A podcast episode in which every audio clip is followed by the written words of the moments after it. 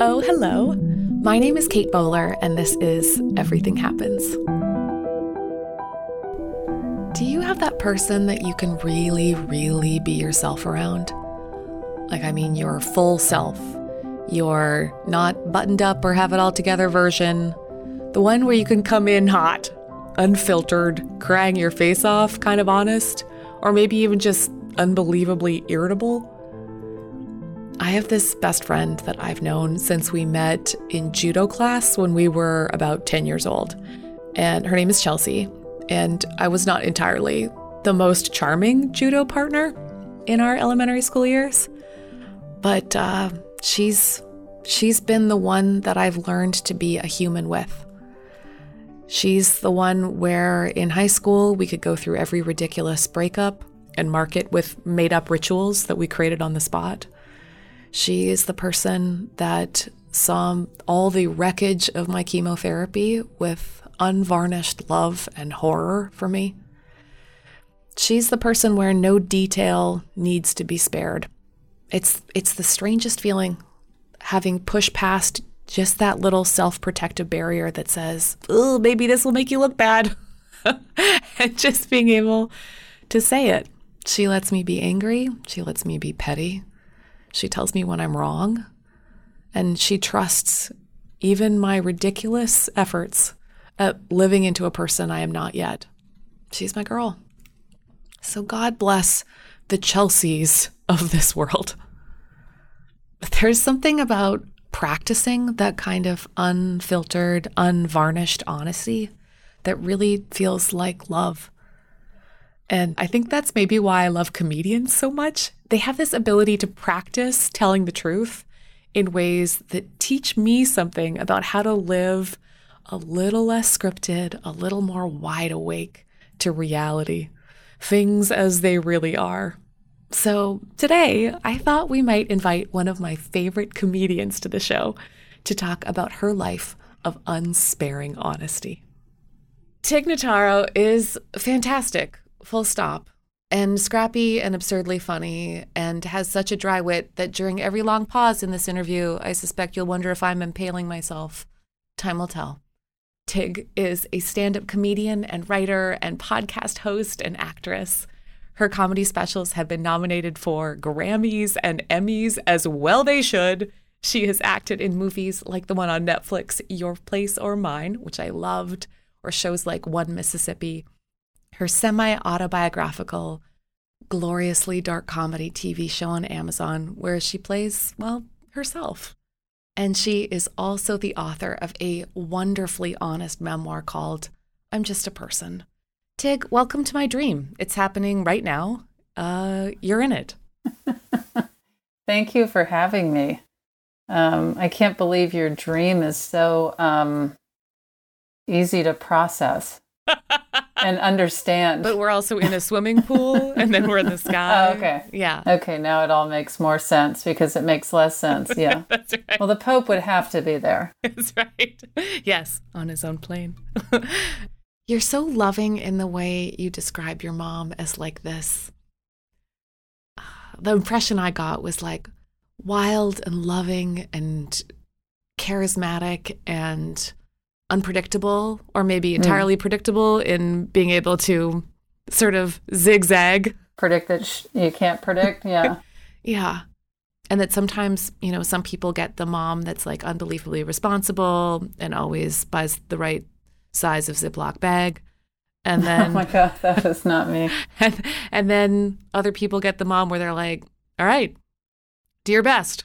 We're all in this yeah. together, but like, you're on your own. Yeah. Yeah. I remember just whether it was people actually having mothers that had freshly baked cookies when they came home or talking about that kind of mother. If my mother did that, it would be solely as a joke if I walked in the house and she had cookies baked, it would that would be the only reason would be to make me yeah. laugh the way you're laughing right now. I'd be like, "What are you doing? What is yeah. happening?" You look in the oven; it's actually an air freshener marked baked cookies. Yeah, like a real yeah. estate agent. exactly. Yeah. So. I don't think my parents really had any idea who I was. At one point, they asked if I wanted to join the Canadian military. And like, I think already in this very limited relationship, you can tell I'm a, a gentle creature. It's probably an easy cry, you know? Yeah. And like, and, then, and then they thought maybe I would work on a boat. Um, I've never been on a boat. But uh, there, there's always a sense where we're like a mystery to ourselves and the people who are supposed to raise us. But I wonder what you imagined, or like, what did you, what career or life did you imagine for yourself already when you were a kid? Well, it's really funny that you mentioned the uh, military and being on a boat because I was so lost and confused when I was a kid, and nothing that was surrounding me was really making sense for you know i was like hmm college and marriage and um any any direction people were going off in i i remember thinking well maybe i'll join the army um and uh and I'll that will I'll decide just, for me. Uh, yeah, I'll just years of my life. yeah, I'll just learn some skills. I because I truly was like, yeah, I, I really didn't know what to do with myself. And then I also read about these um, these those big fishing boats in Alaska where you go away and and it's just and you fish for yeah, that's, months and years. That's pretty much what you do. Yeah, you just when you're fish. on a flotilla. Yeah, yeah, you just fish. or you become course, a naturalist. You, right um, so those were the things that I thought maybe I'll do. Uh, maybe I'll do those things. I just I, I always admired people who either had it chosen for them or they had some kind of internal story about what they were mm. going to do. But uh, it sounds like well, your stories of school, school not really being your thing, mm. were Tell me about that season of your life. Oh my gosh.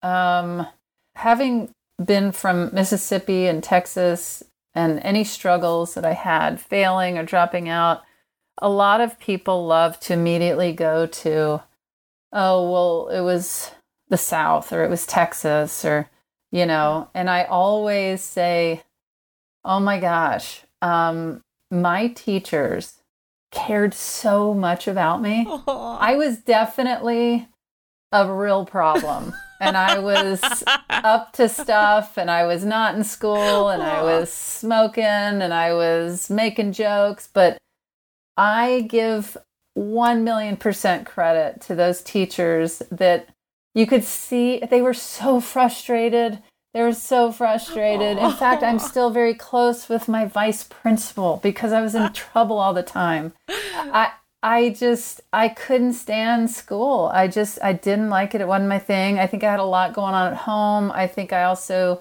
didn't know I was gay. I just I I just was confused and I also had that um that real split in my house of my stepfather who who brought a lot of structure but also he worked a lot. And then my mother wasn't great at keeping the structure going when he wasn't around. It just all went out the window. And so it was it was hard. It's like who am i listening to here? And what are we doing? Because my stepfather's laying down the the rules and the law and then my mother's like oh you know yes. none of that how old were you when you dropped out when you decided I, when you were like when you got up and walked out you're like you can't keep me here. I mean it was truly the most liberating moment where i was like oh my god i could just get up and walk out of here. I really it was so exciting i always joke that i was like in my 40s i was because i failed so many grades Aww. that i i remember looking around in class one day and i saw this girl that was like three years younger than me that lived on my street that was in my class no. and I was like, I gotta get out of here. This is humiliating. Aww. And so I think I was probably like 17 yeah. or something. It was no, it wasn't like I yeah. was like smoking and like hit the road at like nine. And I don't think I am a stupid person, but a lot of times I would truly, I didn't understand. I didn't get it. I don't know what to tell you. and and then people would like to say, "Oh, it's that you were so smart. It was that you were so." And I'm like, "No, no, no, no, no, no. I appreciate what you're trying to do. I didn't understand. I, I didn't. Don't you dare I, rescue me. no, I I flat out did not know how to multiply x to the second power times p or whatever it is. Like I don't know. I can't follow it. I can't Yeah. follow it. I never made it out of basic math.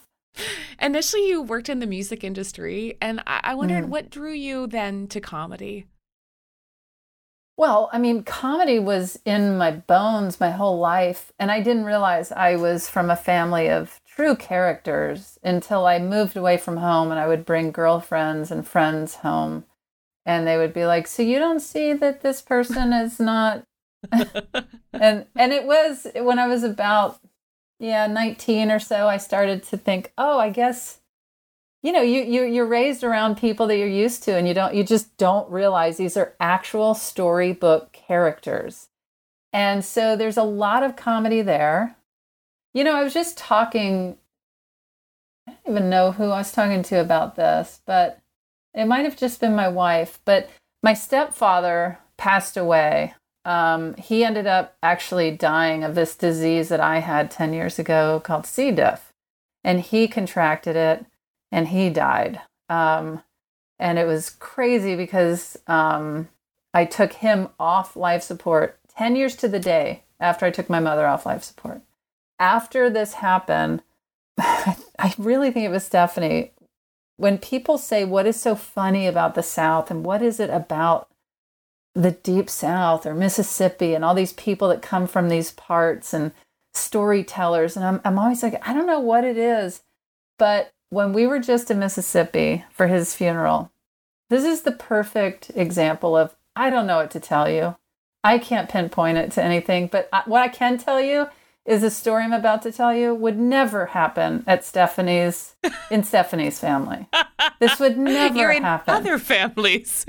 People, people's lives just- don't have wild comedic outputs. we were at my stepfather's funeral. We're at the graveyard. My family's sitting around, and I said to the priest, "You know how how should this go?" And he said, "You know, it's very open. However you want it, however you want to do this." And my brother said, well, "I'm just going to say a few things." And I said, "Okay, well, why don't you go first, and then I'll go, and then the priest can just wrap it up." And and my brother walks up. You know, we're right there in the graveyard and he walks up to talk and there's this area uh, with the green astroturf over the grave and um, he fell into the grave no. he sure did yes he did Wait, he like stepped on it and he thought it was grass. they were supposed to put no he knew that that that there was a hole there but pe- they forgot to put plywood over it Stop. And my brother goes in the grave, and everybody's like, "Oh God! Oh show no!" And he, and and he's like, "I'm okay, with it." He's pulling himself out of the grave, and uh, and then he gets He's- out, and he's, he's pulling himself out of the grave. yes, yes, He's like gym class, just desperate. yeah, he's like the Night of the Oh. Living Dead, like crawling out of the grave, dusting dirt and mud off of his suit. And then we're laughing and in shock. And I was sitting there thinking, oh my gosh, this must happen all the time. And then a second later, I was like, of course, this doesn't happen all the time. And it's so frustrating that my stepfather and my mother didn't get to see that happen, that they weren't. And, and Stephanie's like, but they saw it, they were there. They're, and it's whatever your beliefs are.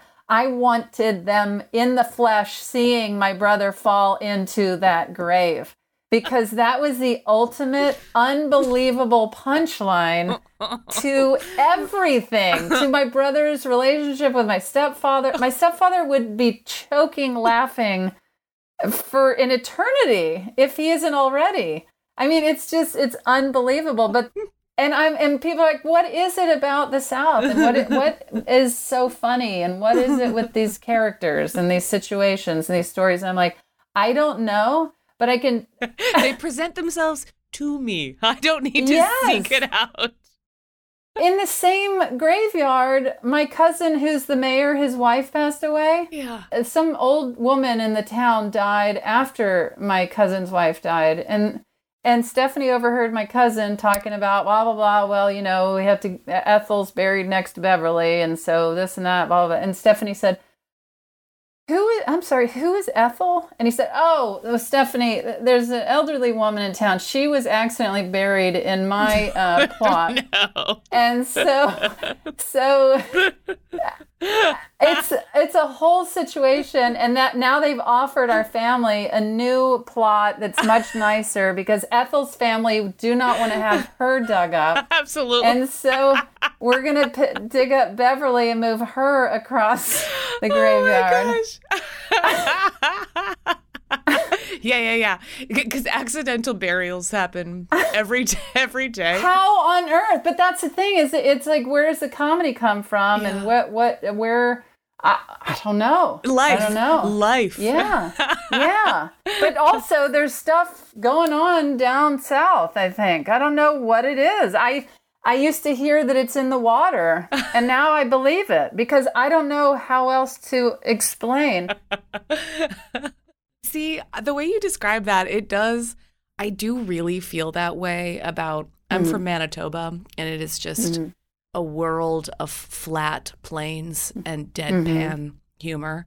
So when Yeah. the electricity goes out and it's minus 40, and I call my parents to see if they're okay, and mm. um, I'm not getting a reply, and then I start, so I'm calling and then I'm texting, Dad, um, I heard the power went out.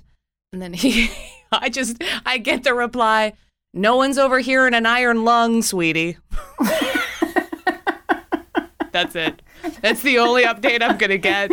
Is really a, a joke about tuberculosis from the 1950s that he does not need the assistance of an iron lung. And I think, um, yeah, in the darkness, in the darkness, beautiful, terrible comedy flourishes. yeah absolutely I do think that there are some places that are funnier than others. And I do Yes. believe that Manitoba is one of them. might it might be neck and neck with uh, southern mississippi Mississippi. yeah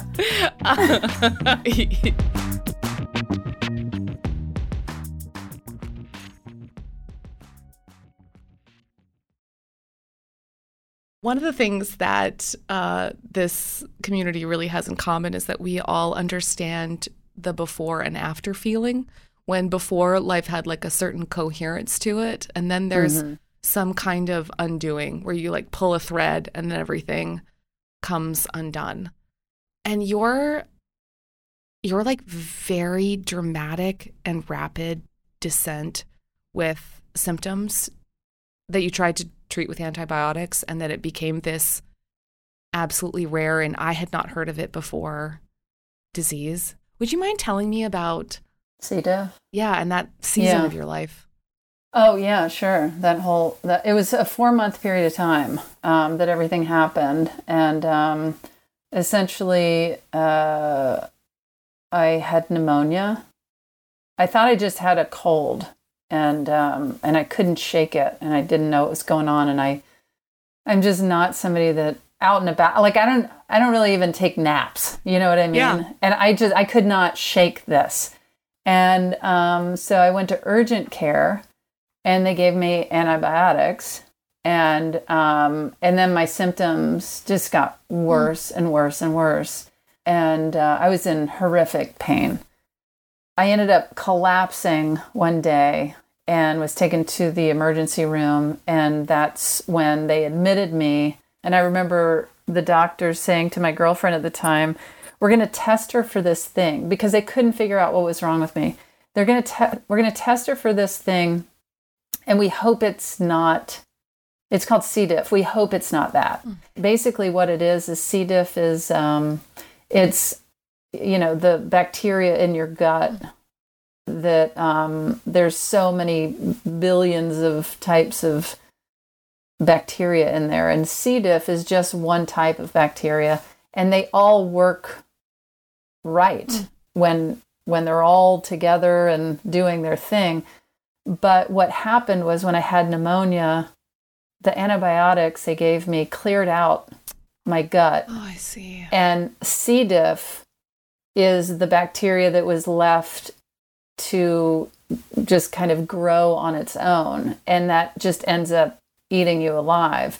And so it's a it's a super bug that's very difficult to contain or kill.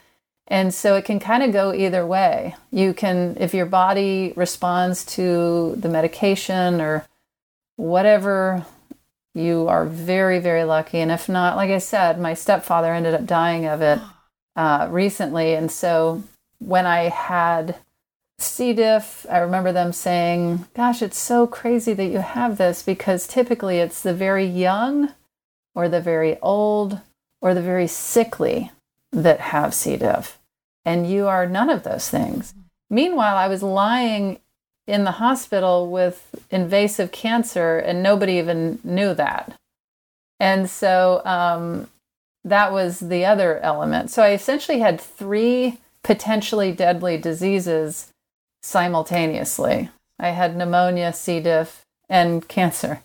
And so um, I finally got out of the hospital, and I think I was in there for a week and a half. And um, and then when I got out, my mother, um, she tripped and hit her head and was not conscious. And I had to fly home and take her off life support, which was obviously very devastating. Um, and then she never regained consciousness. Um, and then um, soon after that, my girlfriend and I split up. We had only been together about six months, and people are always like, What? She left you? Uh, no, it wasn't that. It, we had only been together six months.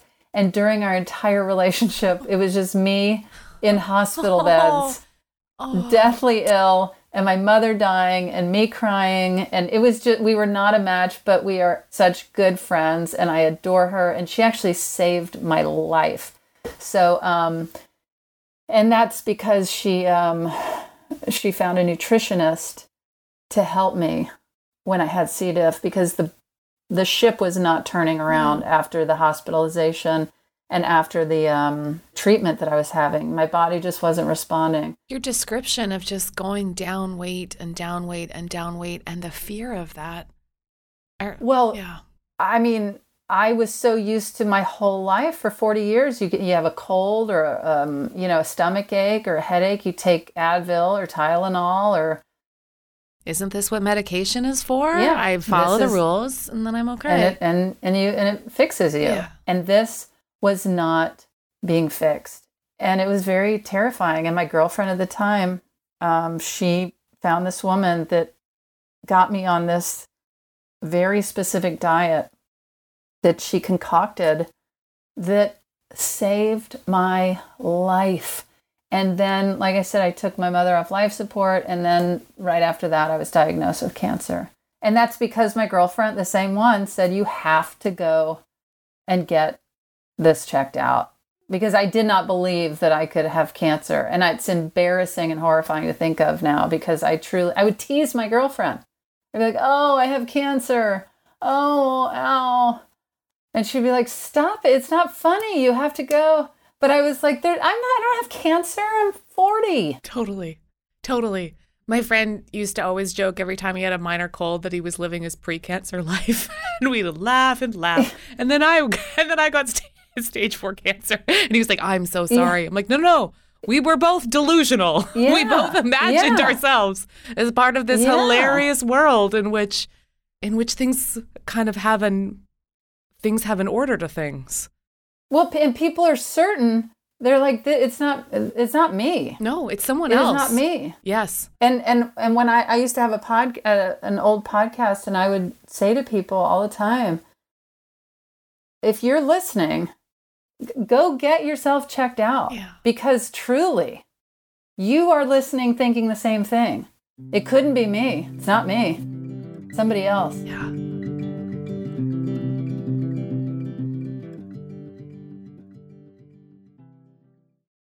It's almost like you get handed this citizenship to this previously foreign country that which mm-hmm. you are mm-hmm. now apparently a fluent speaker and mm-hmm. and like mm-hmm. you don't know if you ever get to move back. And I found that that season where I realized that I was like a sick person, that I was in so many ways like a very unlucky person who, but then I, and then weirdly, it's also, at least was for me, like a, a, like a timer of like crystalline clarity of things where you like take stock. You're like, okay, then here's how I want to practice living with uncertainty. And for for me, it was a lot. It was a lot about like, okay, then I had a two year old. So like, what kind of mom do I want to be? Like, how do mm. I, how do I do all this? How do I try to cram this life? Usually, I kind of got disciplined into like scan intervals, and even now, mm-hmm. I am I can crush a three month window. Mm-hmm. I'm like, great, 100 days, done, moving backwards. But it also sounds like thinking about the future was really important to you. Is you're like, okay, do I want to be a mom? Do I want to, like, what do I want my future to be like? Mm hmm. Mm hmm. Yeah. You know, everybody has their idea of how life is going to go and yeah. when you're going to where you're going to go to college, where you're going to live, how much money you're going to make, what's your job going to be. Your spouse will be like this and you'll have this many children and then you'll retire at this age and you'll live here and you'll, you know, and then you'll die peacefully in your sleep when you're 95. And yeah. the chances yeah. of everyone having that. um, so I was on this um, trajectory in my head where I thought, okay, well, when I'm 40, I will have saved X amount of money and then I will be able to have a child and I will have been able to get a lot of my need to do stand up and travel and tour out of my system. And I didn't have a lot of faith in my ability to uh, keep a relationship going. And so I just thought it's going to be me and this kid, uh, and I'll be 40 and we'll do this together. And, and then, oops, I have three deadly illnesses. My mother just died, and I'm single again, and I'm in and out of hospitals. And so I, I, um, yeah. I just, you know, and a lot of people, and I do that adoption's great, but you know what? People will say, "You want a kid? Why, why don't you adopt?" You should adopt. It's like I'm all for it, but you know what? When you're filling out applications and you say, I have cancer, I'm a high school dropout, I'm gay, I'm not a religious person, nobody's like eagerly throwing their baby at you. You know what I mean? but I mean, really, it's like having my own baby and then trying to adopt. It's just, it's, it's, yeah. anyway. Yeah. So I did, once I came through everything, I did try to have a child through IVF. Yeah. So, yeah. Chronic uncertainty is uh it's so much double work. Mm-hmm. It's almost like if you I don't know how people can like play 20 chess games, but you know, there's like a couple champions and they just kind of mm-hmm. like constantly move between all the games and then know exactly where yeah. they are when they come back. I always feel like I'm with hopes like with with hope that big and hope is so expensive. It's just so mm-hmm. it's so emotionally expensive to be like, okay, but what my heart really, really wants is this kid. And like, yeah. and also, I sort of spent my whole life working at getting good at this one thing that I happen now to be good at. And I'd also sort of like to do this, this thing yeah. that I'm good at. And also, maybe I would like to love somebody in a way in which I see them regularly. you know, I mean, there's just so many mm-hmm. kinds of like games to play at the same time. How did you practice like living with that much uncertainty, especially in that like kind of first stretch when you're like, okay, I'm someone who has who can like who thinks in terms of cancer odds. I honestly don't know. I I really tell people as crazy as it is, I felt like such an incredible human being when I would get up out of bed and brush my teeth. I was like, okay, I did that. And also, I think losing my mother while I had these potentially deadly illnesses, I felt very, very scared. And and I don't know. I don't know. I really don't know. I think I just put my head down and pushed through. and didn't um, I didn't have a strategy. Mm-hmm. I didn't I didn't know what was happening. I I felt like as you and so many other people like you feel like everything is just yanked out from underneath you. There's no safety net. I think it's hard to not be scarred by that and be even when I'm you know, I not just my own bathroom getting out of the shower or just being on tour. I'm also scared that I'm going to fall and hit my head. I'm I'm like uh, I don't know I don't know how to uh, I don't know. Yeah. I don't know. Yeah. I hear that. It's almost like the because I, I do think getting back up again, you know, mentally is very different than having just tried to will yourself into it the first time. But like when you've kind of hit every branch on the way down and you kind of know what it's like, where you're like, oh, I know what it's like to lose somebody I love, or I know what it's like to. I do think it is, it like leaves this kind of residue where at least I find that I can't, I need friends to help me manage fear around what might happen because everything does sort of seem plausible in a way that yeah. it wouldn't have been before. I mean, I just. I went from being like, there's no way I have cancer yeah. to now I'm like, I move so slowly when I get out of the shower yeah. just because yeah. I. I don't I want to live. Like I I don't t- I don't I don't carelessly get out of the shower yeah. and just grab a towel and I you should see me and I hope you don't.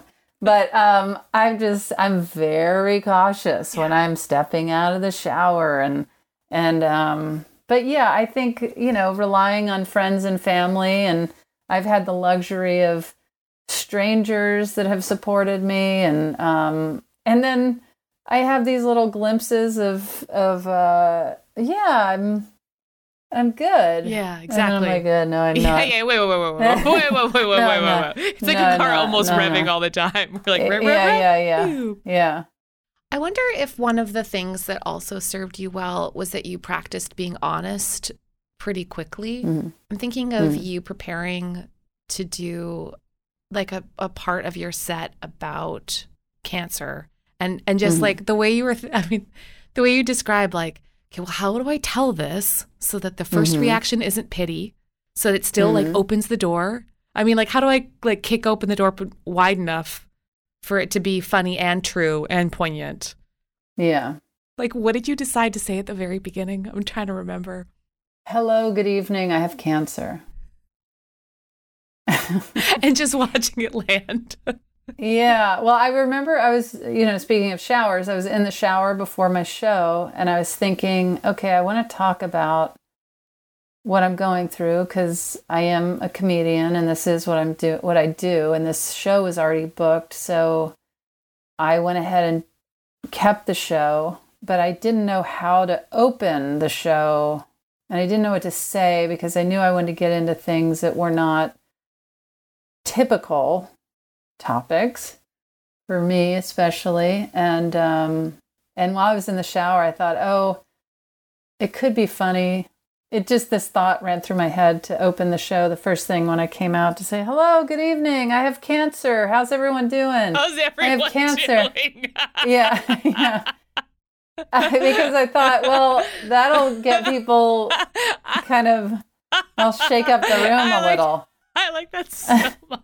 It's so uncomfortable. Like, how's everyone else doing? Basically. Yeah. Yeah, I have cancer. Are you guys having fun tonight? I was just diagnosed with cancer. Is everyone having a good time?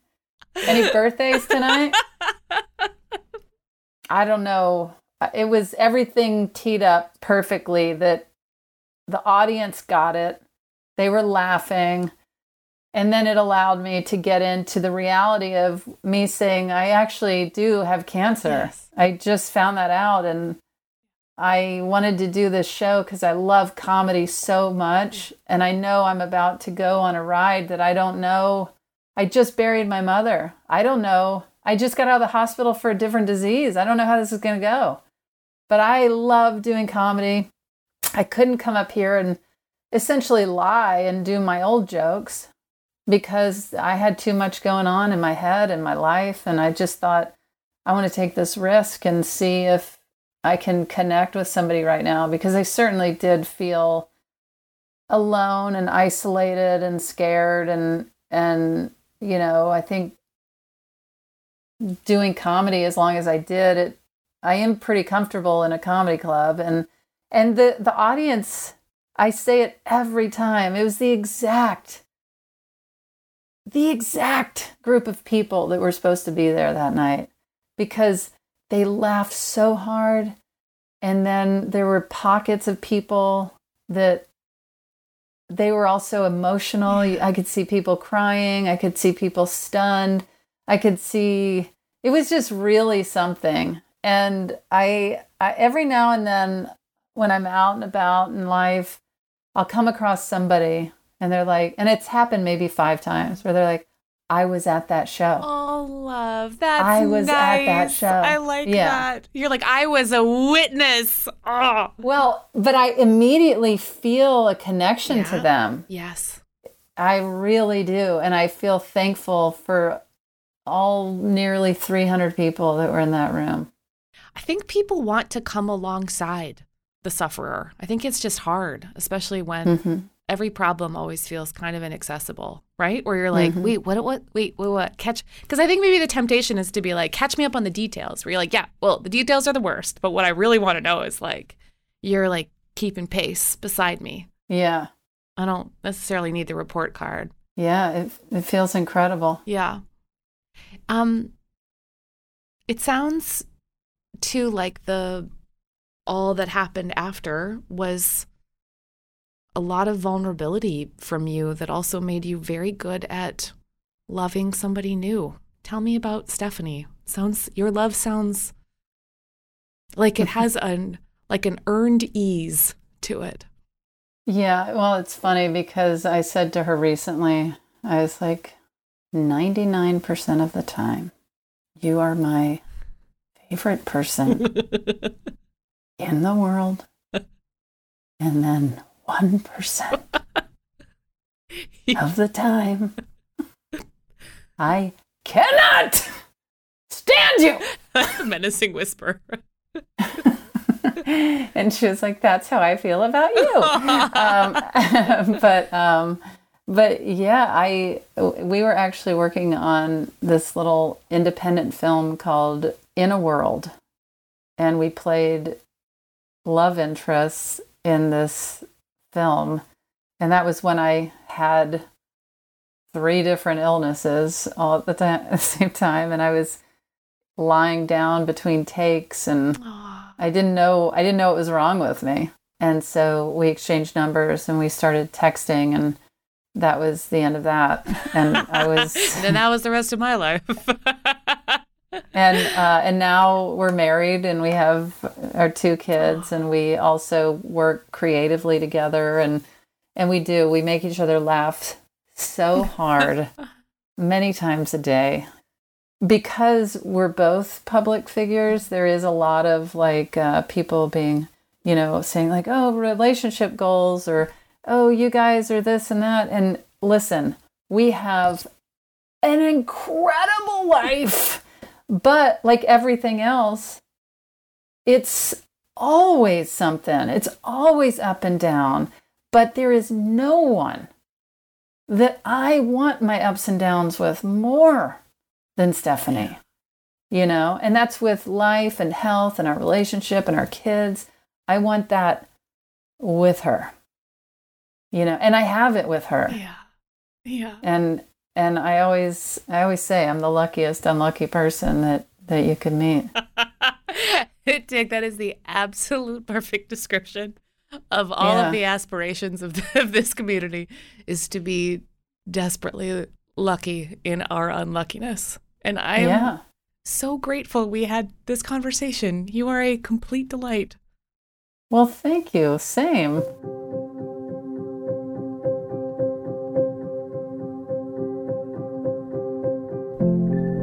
like our little listening community could be called the luckiest unluckies.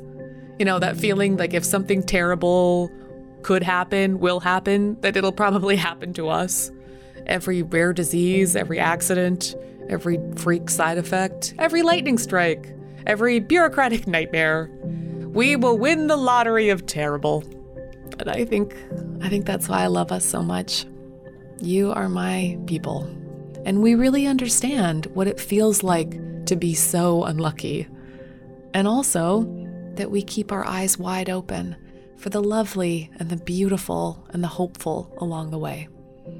Because what other choice do we have but to live fully in the face of our actual lives and all of our actual limitations?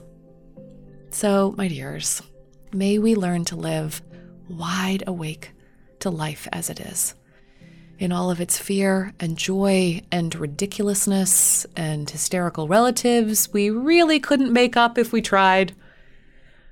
So, here's a blessing for all of my fellow unluckies. It's for the life you didn't choose from our new book of blessings. It's a book called The Lives We Actually Have. Here goes. Blessed are you when the shock subsides, when vaguely you see a line appear that divides before and after. You didn't draw it, you can barely even make it out. But as surely as minutes add up to hours and days, here you are, forced into a story you never would have written.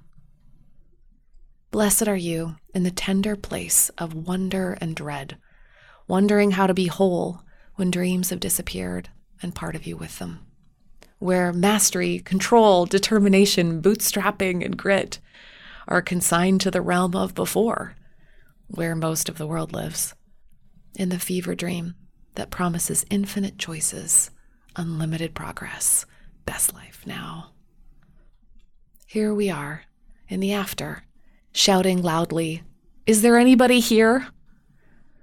And we hear the echo, the shuffle of feet, the murmur of others asking the same question, together in the knowledge that we are far beyond what we know. Show us a glimmer of possibility in this new constraint that small truths will be given back to us. We are held, we are safe, we are loved, we are loved, we are loved. And best of all, we are never alone. Bless you, my dears. Hey, and before I go, if you too have a graveyard funeral story that is the best kind of dark humor, I must hear it. If you have a story like that, call me. Leave us a voicemail. We must know. Call us at 919 322 8731. This is our last episode of season 10 of the Everything Happens podcast. And oh my gosh, what a great season it's been. But do not fret. We will be back in the fall with a whole lineup of wonderful new conversations. We are working on them right now. And in the meantime, we have some fun things headed your way in your inbox every week. I have a really amazing team, and they have been working so hard to pull together some lovely resources around themes like grief, caregiving, empathy that we cannot wait to share with you, including free downloads of the blessings you all love so much. So just to make sure that you're signed up to get it, go to katebowler.com slash newsletter.